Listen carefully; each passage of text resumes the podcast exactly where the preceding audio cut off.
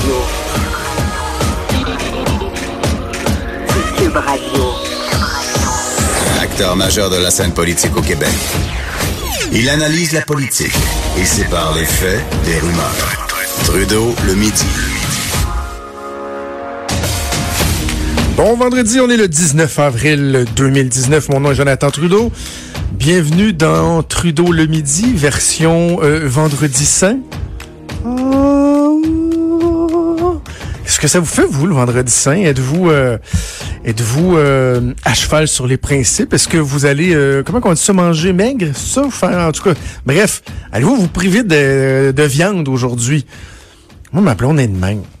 Chaque année, euh, malgré moi, je suis privé de steak le vendredi. Pas de tartare, pas de steak, même pas de porc, je pense même pas de poulet. Fait que euh, va être un petit tartare de saumon un soir. Parce que c'est ça. Ma blonde, elle a. C'est ça, croit ses principes. Mais je elle a plein de qualités, là. Je l'aime beaucoup. Elle a plein, plein, plein de qualités. Là. Je veux qu'elle le sache au cas où elle nous écoute. Euh, bref, euh, on est vendredi saint. Il y a des gens qui sont en congé, d'autres qui travaillent.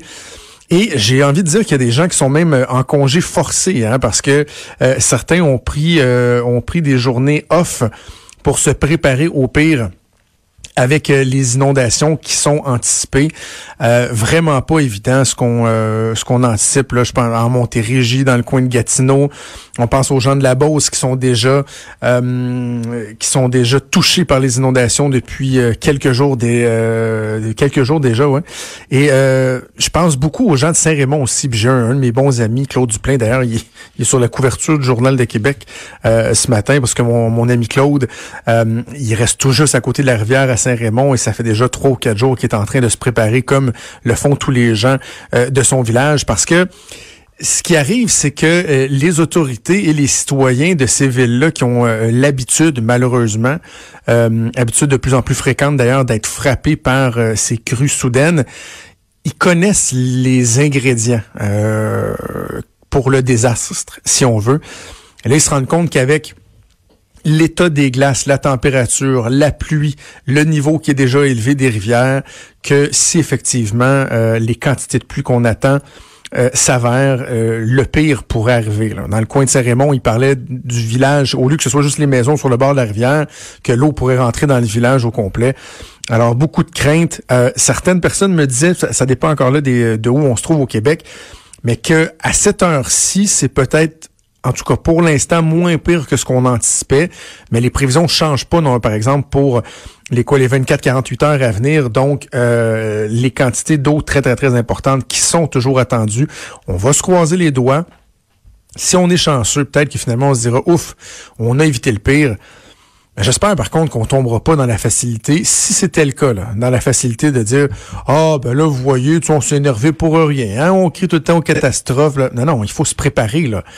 Lorsque vous avez des simulations, des cartes météo qui démontrent que effectivement, euh, c'est ce qui s'en vient. Ben oui, finalement, il peut avoir des vents, il peut avoir certains euh, certains éléments qui font en sorte que la situation va changer. Ben, je pense que euh, c'est pas exagéré de se préparer. Et d'ailleurs, il faudra voir si l'armée sera pas euh, appelée en renfort. Euh, la ministre de la Sécurité publique, Geneviève Guilbeault, qui hier a laissé clairement entendre que, bon, c'était peut-être trop tôt pour appeler euh, l'armée, mais on comprend qu'il y a des contacts qui ont été établis pour s'assurer que les gens de l'armée euh, seraient prêts euh, si euh, besoin il y a au cours des prochaines heures. Alors, on va suivre ça dans les prochains jours, mais même dans les prochaines minutes pendant l'émission, s'il y a des développements, on va vous tenir au courant. Je veux parler d'un article qui, qui fait réagir ce matin.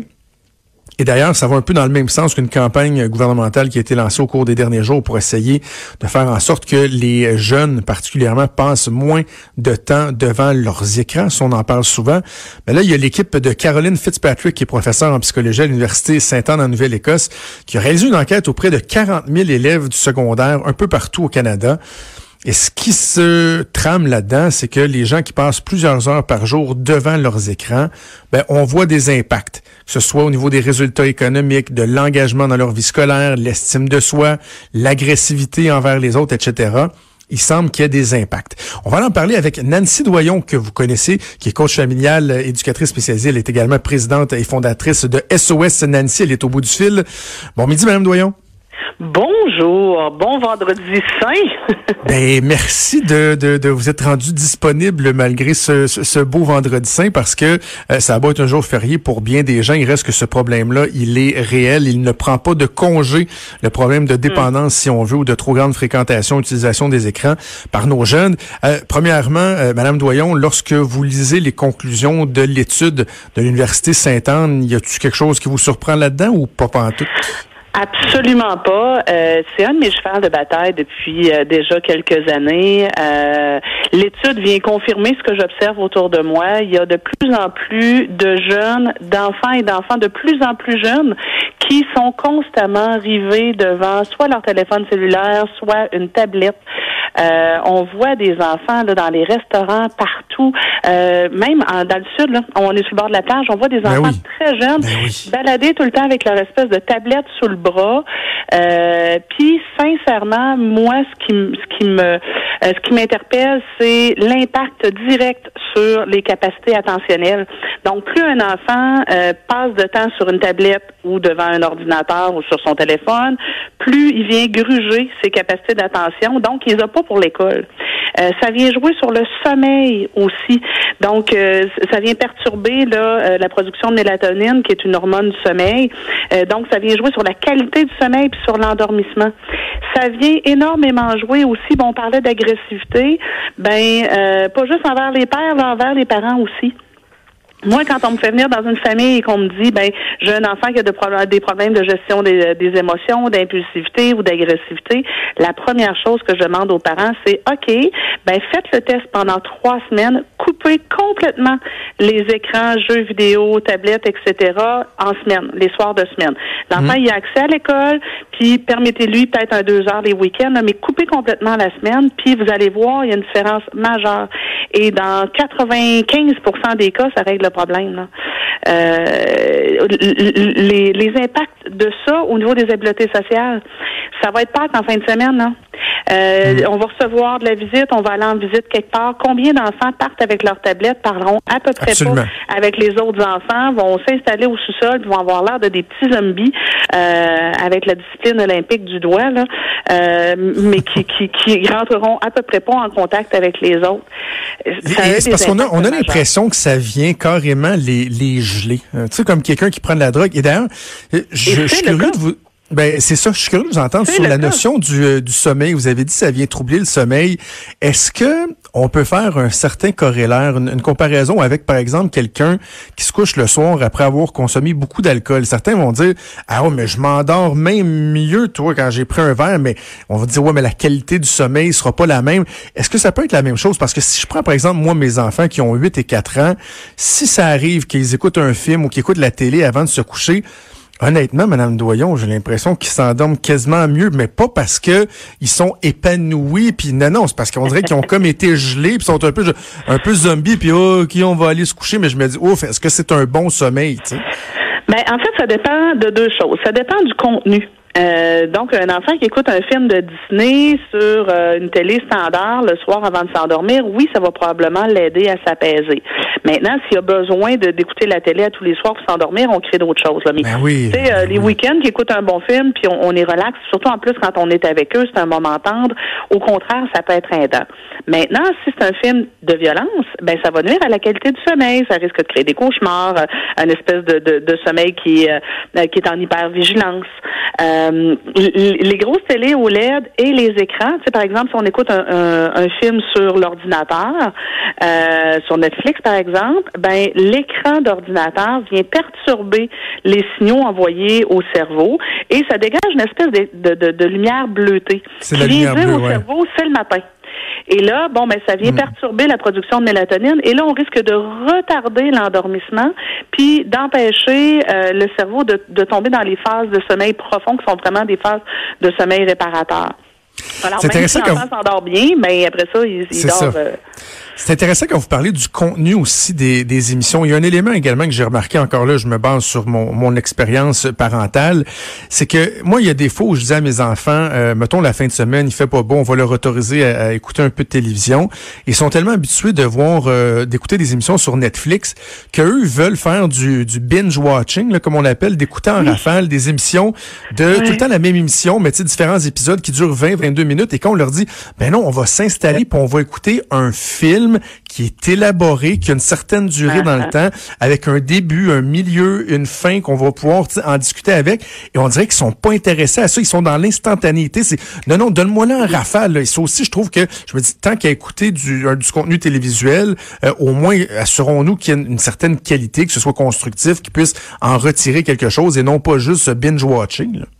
Oui, effectivement, on habitue le cerveau des enfants à rester attentif très peu de temps, euh, puis à voir. Puis en plus, il y a ça, mais il y a aussi maintenant les émissions euh, euh, ont énormément d'images à la seconde ou à la minute.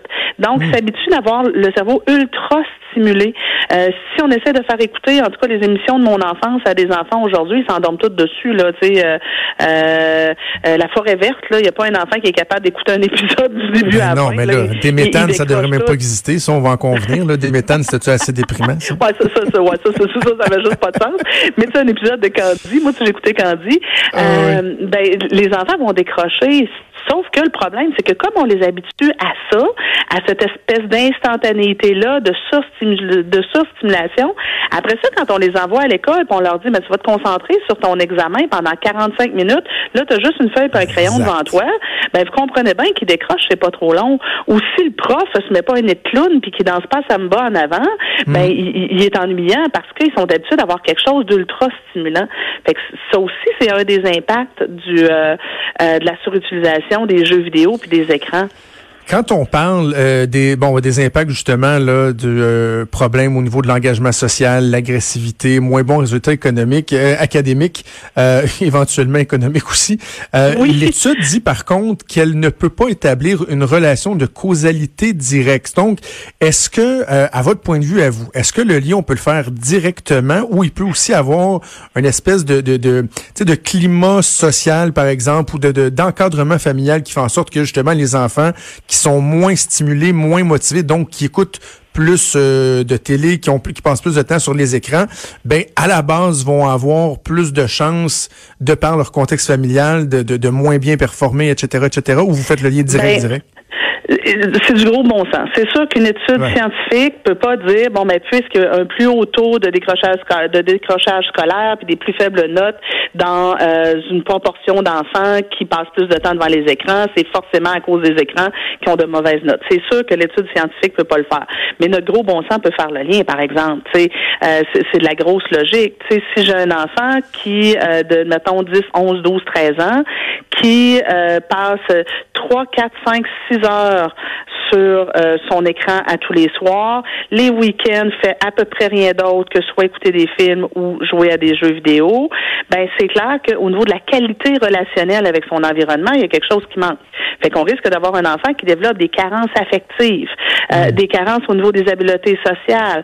Euh, ben tu sais, c'est sûr aussi que le temps qu'il passe devant les écrans, ben il est pas en train d'étudier ou de s'intéresser à bâtir son espèce de bagage culturel. Donc on, on risque d'avoir des enfants qui sont un peu nono. Tu sais, le fils à mon chum, quand je lui demandais, ben pourquoi tu penses que j'essaie de limiter le temps que tu passes devant les écrans, il me regardait en souriant, il dit, ben tu veux pas que mon cerveau devienne un raisin sec? Je dis, ben oui, mon cœur. et, je veux aussi passer du temps de qualité avec toi parce que ça, ça reviendra jamais. Et, je trouve ça important, tu sais. Mais je trouve que là-dessus, les parents mettent pas leur culotte, c'est fou. Euh, ben, c'est parce que des fois, ça fait leur affaire, euh, Nancy. Ben hein. il, y a, il, y a, un peu ça aussi. Hein? On les entend pas pendant ce temps-là. Si on dit avant ça, la télé servait de gardienne euh, dans bien des familles, ben maintenant, c'est pas juste la télé, c'est la tablette. Et là, en plus, ils peuvent se la promener en dessous du bras tout le temps. Fait que c'est facile. On peut aller au restaurant avoir la paix. On peut aller euh, chez ma tante Urtubise, puis les enfants nous dérangeront pas. On va avoir l'air d'avoir des enfants sages. Mais on a des enfants zombies. Ça me, moi, ça, ça, me, ça me fait tellement de peine de voir ça. Mais en, Euh, en même temps, là, est-ce que euh, est-ce qu'on devrait pas dire aux parents aussi, ne vous mettez pas sur les épaules la responsabilité de divertir 24 heures sur 24 vos enfants parce que Ben bon, oui. il y a les parents qui par facilité vont dire je vais lui donner un iPad, je vais lui laisser la télé parce que euh, il, il m'emmerdera pas, mais il y en a qui se disent parce que j'ai pas le temps d'être à quatre pattes de jouer avec lui, d'y faire des, Oui. des, des, des, des parcours obstacles dans la maison et tout ça. Donc, il, il se dit, bah, je vais me tourner vers l'écran. Alors qu'on peut aussi dire à ses enfants, ben, sais-tu quoi, si tu t'ennuies, c'est pas la fin du monde. Fais aller ton cerveau, trouve-toi des jeux, amuse-toi, divertis-toi. C'est pas toujours la responsabilité du parent non plus à divertir son enfant. Oui, j'ai d'ailleurs une capsule YouTube euh, là-dessus où je dis, ben, je constate que les enfants ne savent plus jouer. S'ils n'ont pas un géo pour les animer ou un écran, euh, des enfants de tous âges ne savent plus comment s'occuper. Puis c'est fou parce que moi, quand j'étais petite, tous mes jouets euh, tenaient dans une espèce de coffre dans ma chambre. Maintenant, les enfants ont une pièce au grand complet, une salle de jeu remplie de jouets de toutes sortes, et ils font, ben, je sais pas quoi faire. Je c'est trouve ça. ça. important que dès le plus jeune âge, dès l'âge même de un an, on enseigne aux enfants à jouer seuls. Pas nécessairement des longues périodes, mais moi, une des choses, je viens, je viens de publier un livre sur l'anxiété chez les tout-petits, parce que tout ça a aussi un lien avec l'anxiété. Euh, je dis, il y a des enfants qui font de l'anxiété de solitude. Euh, S'ils ont euh, trois, quatre minutes où ils sont pas animés par l'extérieur, ils ont personne à qui parler, ou ils n'ont pas de jeu pour les animer, l'angoisse monte. Nos enfants ne savent plus être seuls avec eux-mêmes sans, sans se sentir envahis par l'anxiété. Et là, ben, ils, ils se mettent à chercher l'attention de façon frénétique, euh, ils se mettent à, à suivre leurs parents comme leur ombre, euh, ou justement, ils vont faire une crise pour pouvoir avoir accès à, à, à des jeux vidéo. Mais rester seul avec eux-mêmes, là, puis pas faire grand-chose, là, puis pas être ultra animé, euh, ou jouer tout seul, euh, être capable de s'inventer un monde imaginaire avec des boîtes, s'inventer euh, un jeu avec euh, des poupées, des, des, des, des petits bonhommes. Euh, ben, il y a plein d'enfants que je constate qui sont incapables de faire ça, d'avoir leur Voilà. bulle, d'avoir leur, euh, leur monde imaginaire. Eh, Nancy, juste en terminant, je me promenais sur votre site tantôt d'SOS Nancy, puis j'ai été, euh, ça a piqué ma curiosité. C'est quoi le thermomètre à baboune? C'est un outil ludique. Il y a des gens qui aiment pas ça quand je parle de baboune. C'est un outil Ah, non, ça. ludique pour aider euh, les enfants et aussi les parents à mieux identifier leur état émotif et être capable d'avoir un meilleur contrôle sur les états émotifs. Fait que chez les, chez les parents, il y a tout un mode d'emploi qui vient avec euh, et qui permet de- de- d'apprendre aux enfants à s'entraîner à s'arrêter, relaxer et décanter Hmm. avant d'exploser. Fait que c'est un outil de gestion de crise, entre autres. Oh, ça va servir chez nous, ça. Ça va servir, je vais m'en, je vais m'en servir. Nancy Doyon, merci beaucoup, beaucoup de nous avoir euh, parlé. Euh, bon vendredi, bon, euh, bon long week-end et on se reparle bientôt. À la prochaine. Bye bye. Merci beaucoup. C'était Nancy Doyon, coach familiale euh, et présidente de SOS Nancy. Bougez pas, on revient.